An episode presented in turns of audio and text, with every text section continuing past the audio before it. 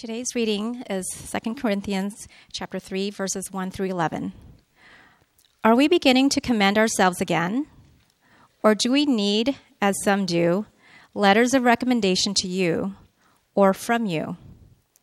You yourselves are our letter of recommendation, written on our hearts, to be known and read by all.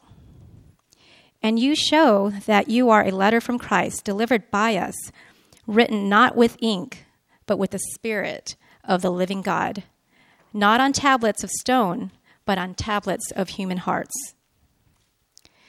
Such is the confidence that we have through Christ toward God. Not that we are sufficient in ourselves to claim anything as coming from us, but our sufficiency is from God, who has made us sufficient to be ministers of a new covenant, not of the letter, but of the Spirit. For the letter kills, but the Spirit gives life. Now, if the ministry of death, carved in letters on stone, came with such glory that the Israelites could not gaze at Moses' face because of its glory, which was being brought to an end, will not the ministry of the Spirit have even more glory? For if there was glory in the ministry of condemnation, the ministry of righteousness must far exceed it in glory.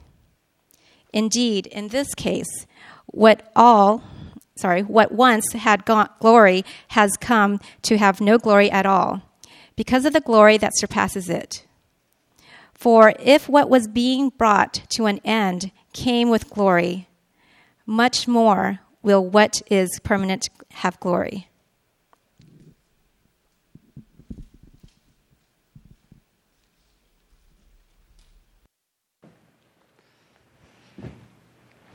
Well, good morning. Uh, this is the fifth week in our series through Second Corinthians, and we're looking. Uh, we're calling this series "Authenticity." So, if you're uh, if you're new this morning, if this is your first time hearing any of these sermons, welcome. Uh, and if you've been listening, I hope that you're beginning to get a sense of what authenticity really looks like uh, from this letter. Um, would you join me in prayer?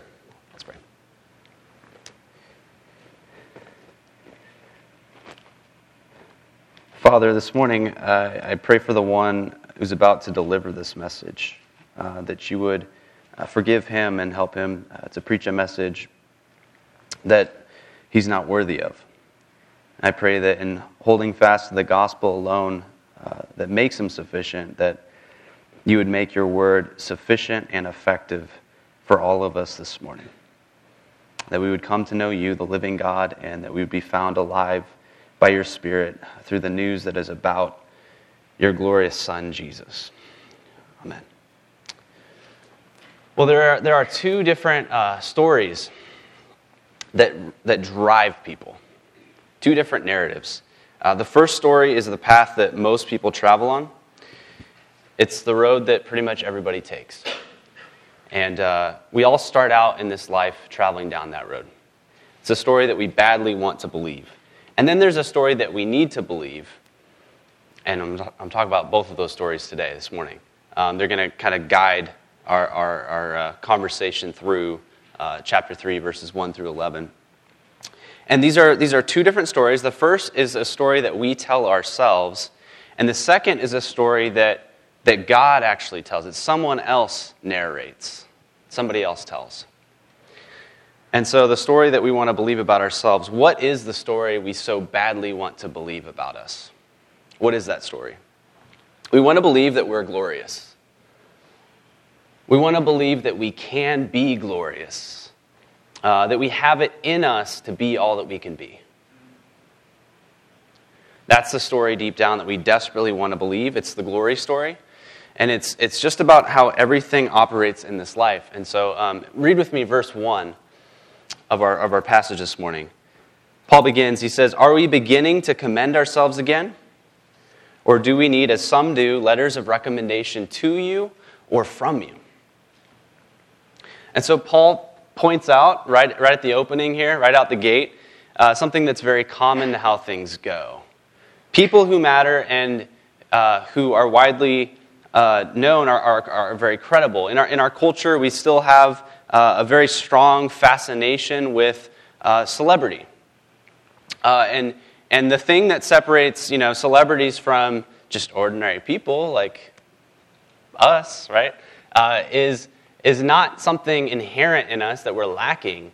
Um, it's just the fact that a celebrity has a lot more letters of recommendation about him or her. They have a lot more uh, people who are aware of their presence. Uh, it, it's sort of like how uh, why uh, so many of us, uh, you know, flock. We, we, literally charge after the best restaurant in town.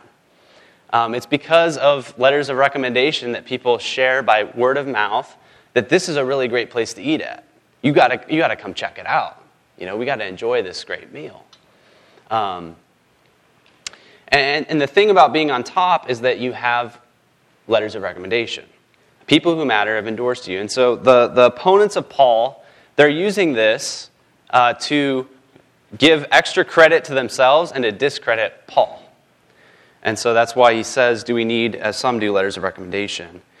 And what's interesting about this is, uh, you know, Paul is no stranger to using letters of recommendation. We have a couple examples in the New Testament. Uh, the church in Corinth received a recommendation letter about Apollos uh, in, in the book of Acts, chapter 18. It says, The brothers uh, wrote for the disciples to welcome him. And so, and then, and, and Paul himself wrote a letter of recommendation for uh, a person named Phoebe to the church of Rome. And we, read that, we read, read about that in, in Romans chapter 16. And so, what's curious is he had no problem of sending and receiving letters of recommendation until this point. Um, so, what's the big deal? Why, why is it such a big deal? The big deal now is that the Corinthians assumed that Paul himself needed a letter of recommendation. And that's so contrary to the, to, to the, the message that Paul is sending them, the very message that established this church. Remember, Paul planted this church. Um, and so in other words, the gospel creates the church. The church does not create the gospel. And so that's why Paul makes such a big deal out of this. And he goes on to say in verse 2 uh, You yourselves are our letter, our letter of recommendation, written on our hearts to be known and read by all. And you show that you're a letter from Christ delivered by us, written not with ink, but with the Spirit of the living God, not on tablets of stone, but on tablets of human hearts. But see, their problem was they wanted so badly, so desperately to believe the story about themselves that we all want to believe. They wanted to believe that they mattered, that they were commendable, and that they were qualified in and of themselves.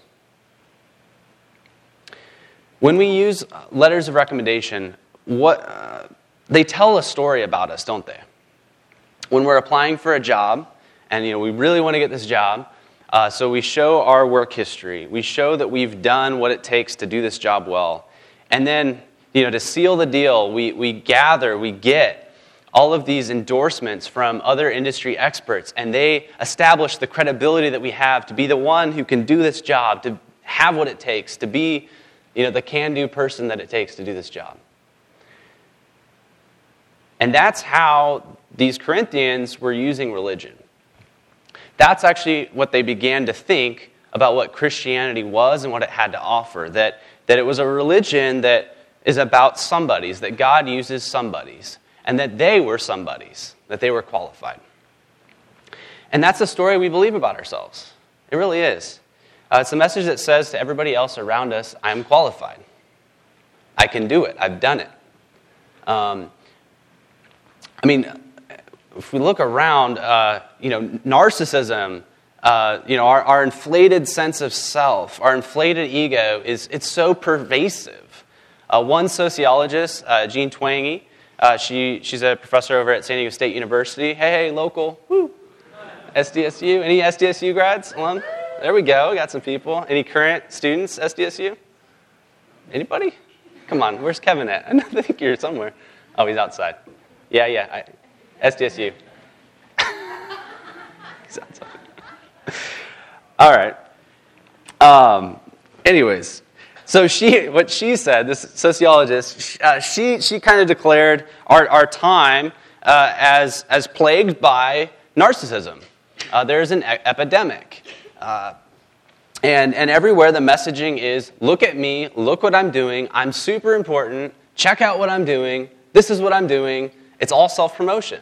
And, and self promotion is so common that everybody does it just to get, to get ahead. It's not, it's not like a bad thing anymore, it's a good thing. You have to do it just to like get somewhere, you know, like me on LinkedIn or whatever it is. That's what we do.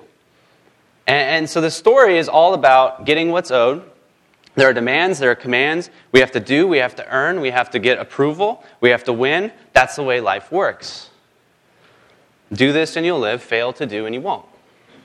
That's the, this is a story that, that we brand ourselves with, that brands us, that we're all captured by and enamored with and living for.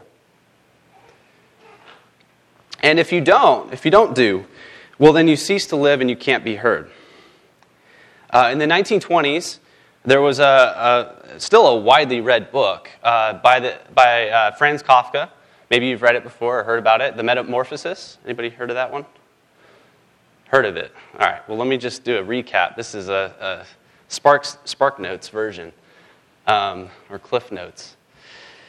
Uh, so the Metamorphosis, it tells a story of a salesman who you know, works and provides for his family. Well, one day, all of a sudden, he wakes up as a giant, ugly bug. That's a problem. And as you can imagine, if you're a giant, giant ugly bug, you're not really going to be able to be a good salesperson anymore, right? So, I mean, who wants to buy a car or anything from a big, ugly, giant bug, right? So, uh, so he can no longer work. He can no longer produce. And for a little while, his family uh, that he was providing for, you know, provides for him, helps him out. But eventually, their support runs out, the well runs dry, and he starves to death and he dies. It's a really happy book. uh, so he went from being a somebody based on his production, based on being somebody who can do something, contribute, to being a nobody. So he went from somebody to nobody, all because he wasn't working. Isn't that the society that we live in? And we really look at it. Um, we can kind of lament what, what Kafka lamented in his own day that the, that the valuable, the truly human, those uh, are those people who can produce, who have something to offer. And if you can't benefit society, what good are you? If you have nothing to offer, why should you have the right to live? So, in our culture, I mean, this is true from beginning of life issues to the end of life issues.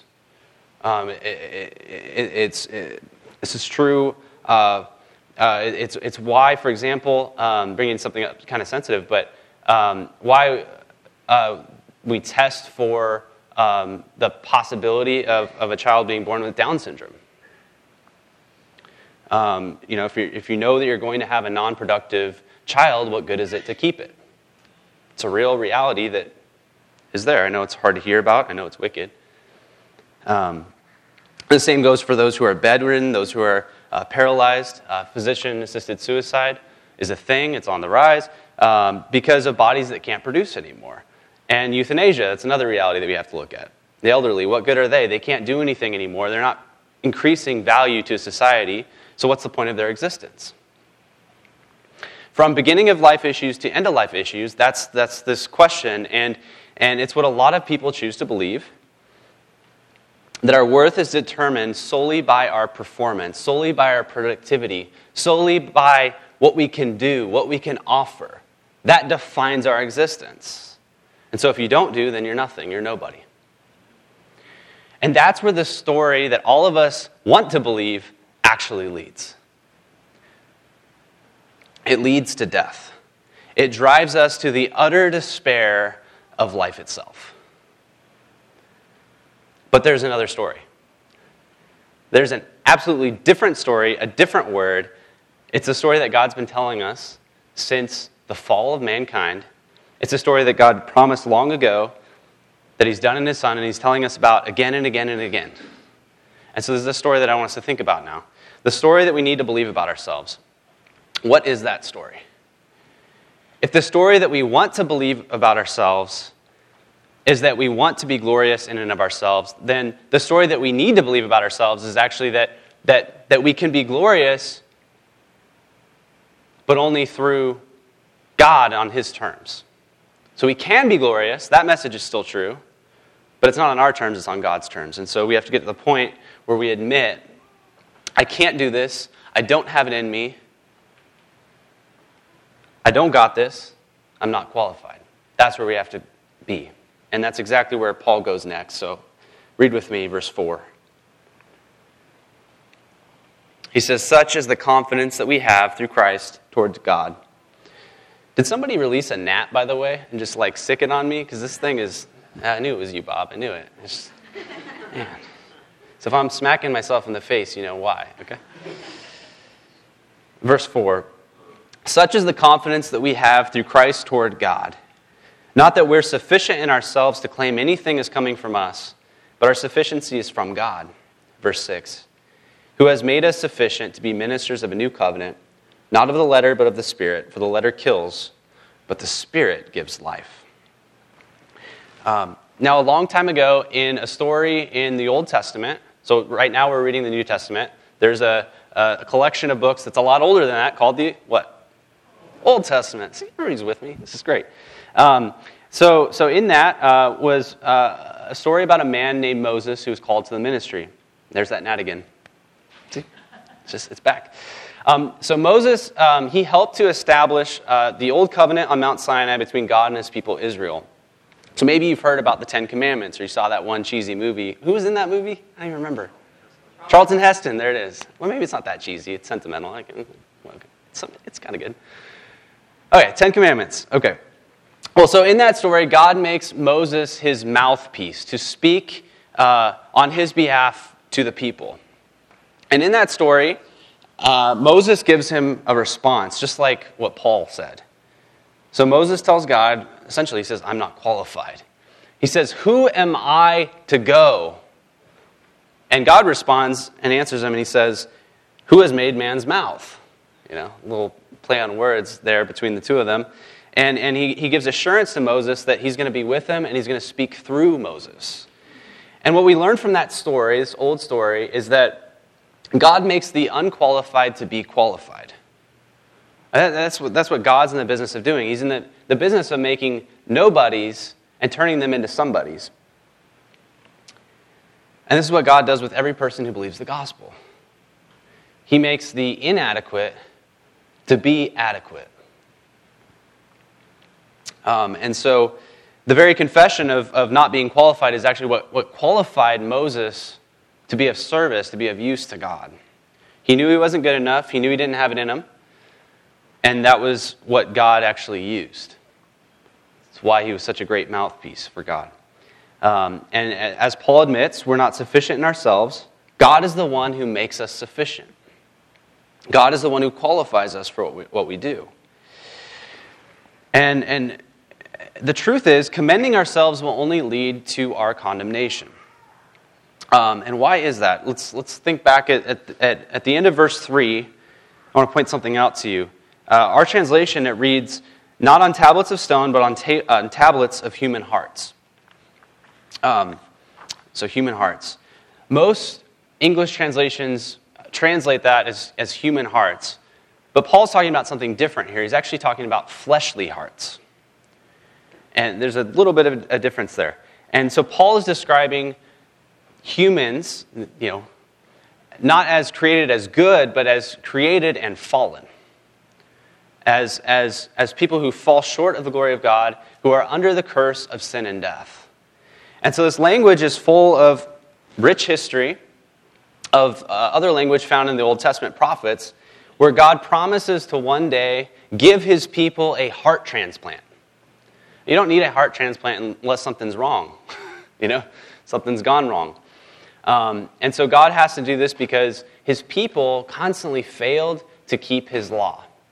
Uh, they broke the covenant that God made with um, you, know, using Moses, call that the Mosaic covenant, the Sinaitic covenant.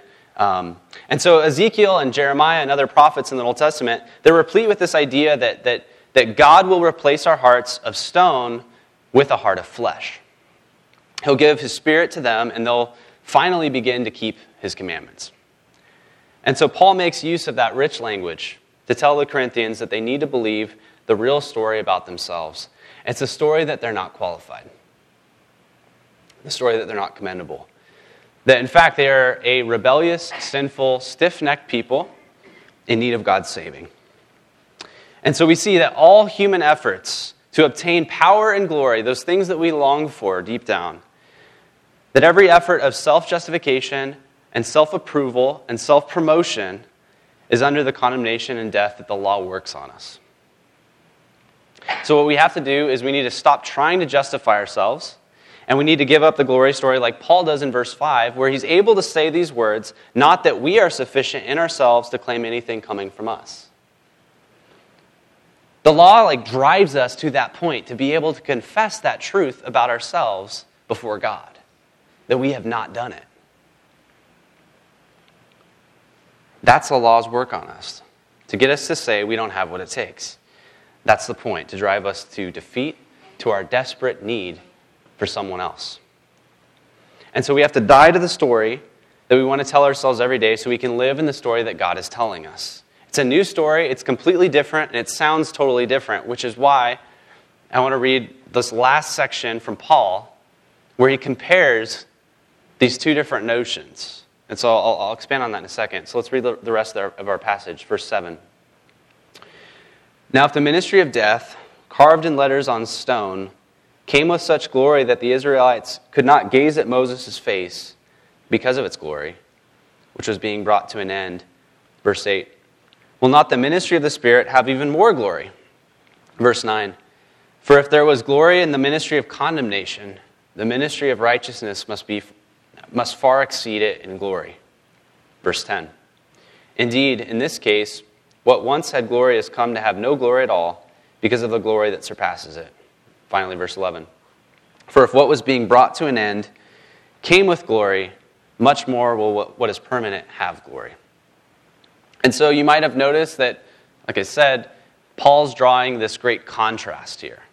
And there are five things that we should pay attention to. Five things about the law that he says. First, he says that it's a ministry of death. Yikes. Second, he says it was written in letter and done with ink. Third, it was written on stones. Fourth, it was temporary, so it wasn't permanent. And fifth, he says the law was a ministry of condemnation. Now, it doesn't take a rocket scientist or an expert in the Bible to notice that all of those things are not very good things, right? Not very good.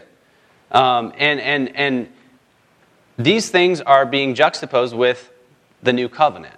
So, so it's comparing Moses to Jesus, the old covenant, with the new covenant. And what he's doing here is he's making this contrast between two very different stories of approaching God. Two different ways that we relate to God, even. The first way is by obeying the law. And the second way is by believing the gospel. So those are the two different ways that he holds up before us here. The first way, he says, will lead to your death. And the second way will give you life. The Spirit will give you life. And this is one place among several places in the New Testament specifically where we learn about the difference between law and gospel. The law is good, it tells us what we're to do, and it shows us what a good life looks like. So, a good life loves your neighbor. A good person, even, is someone who doesn't lie, doesn't cheat, doesn't steal, doesn't cheat on, doesn't murder. So, does all these good things. That's, that's all good. Now, the problem is the law can't change our hearts. Hmm. And so the problem is we're not good. Uh, we are bad, and so uh, we constantly break the good, holy law. Every parent, like, if you've ever been a parent? You've had little children running around. What do we learn about them? Like, as soon as you issue a command, hey, go clean up your toys in the room. Why don't you go make your bed right now? Why don't you get home on time tonight? You know, not past curfew this time. Why is it that every command that we issue, man, it's always breakable? They never keep that law. Like they never do it. They just don't do it. Um, clean your room. What? Pick up the toys. What? Um, you know, they do the opposite of what we command and tell them to do. So as sinners, we, we all try the best we can to keep the law, but at the end of the day, we fall short. Every time. To put it differently, um, I want to read a quote by a dead guy. It's always exciting to read dead guys, right? Cool. So he said this He said, It is the function of the law to uncover the disease, it gives us no hope of its cure. It is the function of the gospel to bring healing to those who are without hope. The law, insofar as it leads men to put their confidence in it, consigns them to necessarily to death. The gospel, on the other hand, leads us to Christ and thus opens the gate to life.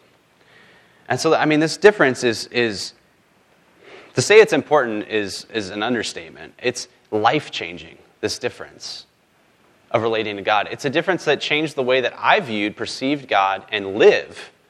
And I know it did the same for my dad, even. Um, understanding this difference between the law, which says, do this, or you need to do this, and the gospel, which says, as we sang earlier, it is finished. Everything has been done already. I mean, that's a huge difference. The law is a command, the gospel is a promise. The law makes demands, the gospel tells us and gives us actually what's demanded. And so Paul compares these two different ministries, these two different ways of relating to God, to teach us that we need to die to the old way of relating to God. And we have to believe in this new way. The law comes in to attack the very, not the worst we have to offer, but the very best of our efforts. Everything that we've done that we think that is valuable, that we can contribute, that we use to self commend, to write our own letters of recommendations that say that we, do that, we can do it. The law comes in and says, nope, still not good enough. You have not kept it. You fall short here, here, and here. You haven't done it. And so we have to die to that story. We need to be killed by the law so that God can make us alive in Christ by His Spirit. And the only way to cure that disease is not by satisfying it, not by feeding it, but by murdering it. And so that's why God gives us His law. He essentially wants us to bottom out like an addict. Because when we bottom out, what do we recognize? We can't do it. That we need someone else to step in and help us. And so we have to come to the end of our resources. We need to put to death our efforts so new life can begin. Like alcoholics and addicts, we need to get to that first step where we admit, My name is Nick and I'm a sinner. We have to get to that first step to confess our sins. We have to learn to say, I'm not qualified, I can't do it. I need someone else to help me. We need a faith that is rooted in Jesus and that's not rooted in ourselves anymore. A story that dies to our narrative for self improvement, our glory story, and exchanges it for the story of the cross, which says, yes, perfect righteousness is impossible for us. If you want to get to God on the basis of your performance, your popularity, something that you can contribute, it's never going to happen. You're never going to get there. You'll never enter the presence of God because you're not worthy enough. You're not good enough. You're not holy enough. You haven't done enough. And so, what do you need to do? You need to admit that you're not righteous, that you haven't done it, that you've sinned. And when you can say that, you're actually approaching God in the way that He gives life. But you really don't need to do anything, do you? You don't need to do anything. You need to believe something completely different. A different story, a different narrative. You need to believe that God is actually for you today because of what his son has done. Today, maybe you've been a Christian for a very long time, um, or maybe you haven't. Maybe today is the first time you think you may believe something about Christianity. You may believe uh, this different story that I've been talking about. Maybe today you believe that God loves you, but, but that idea has always kind of just been in your head. It's never really transferred into your bones, never been in your heart, essentially, that you've really felt that God is actually for me in Christ. Deep down, you've never really heard God tell you of his unconditional, permanent, forever love for you. And what God is doing when you believe the gospel is he's telling you deep down, he's saying to you, You are my son or you are my daughter. And I unswervingly always will forever love you. And I care for you. And I'm with you to the end. That's a message that we don't need to do. That's a message that tells us of what's been done. Hear the difference? A little bit. Just to conclude, um, the story that we want to believe about ourselves is that we can make it, that we can do it on our own, that we don't need any other help, but we can make it happen. Truth is, we can't. What we need to do is believe in the story that we are not qualified, that we can't do it on our, on our own, and we need for God to do what we could not do for ourselves. That news is not law, it is gospel. It's not about we should, what we should do, what we have to do, what we can do, what we could do, what we would do. But it's a completely different story, all about what God has already done for us in His Son Jesus. That is news about what He has done. His word to us that says, It is finished. Give up the glory story and come believe my cross story about my son. And in that, I'm going to not demand anything from you anymore, but I'm going to give you something that you couldn't have except through believing my word. So, will you die to that glory story today and be found forgiven and loved in the message of the cross? Let's pray.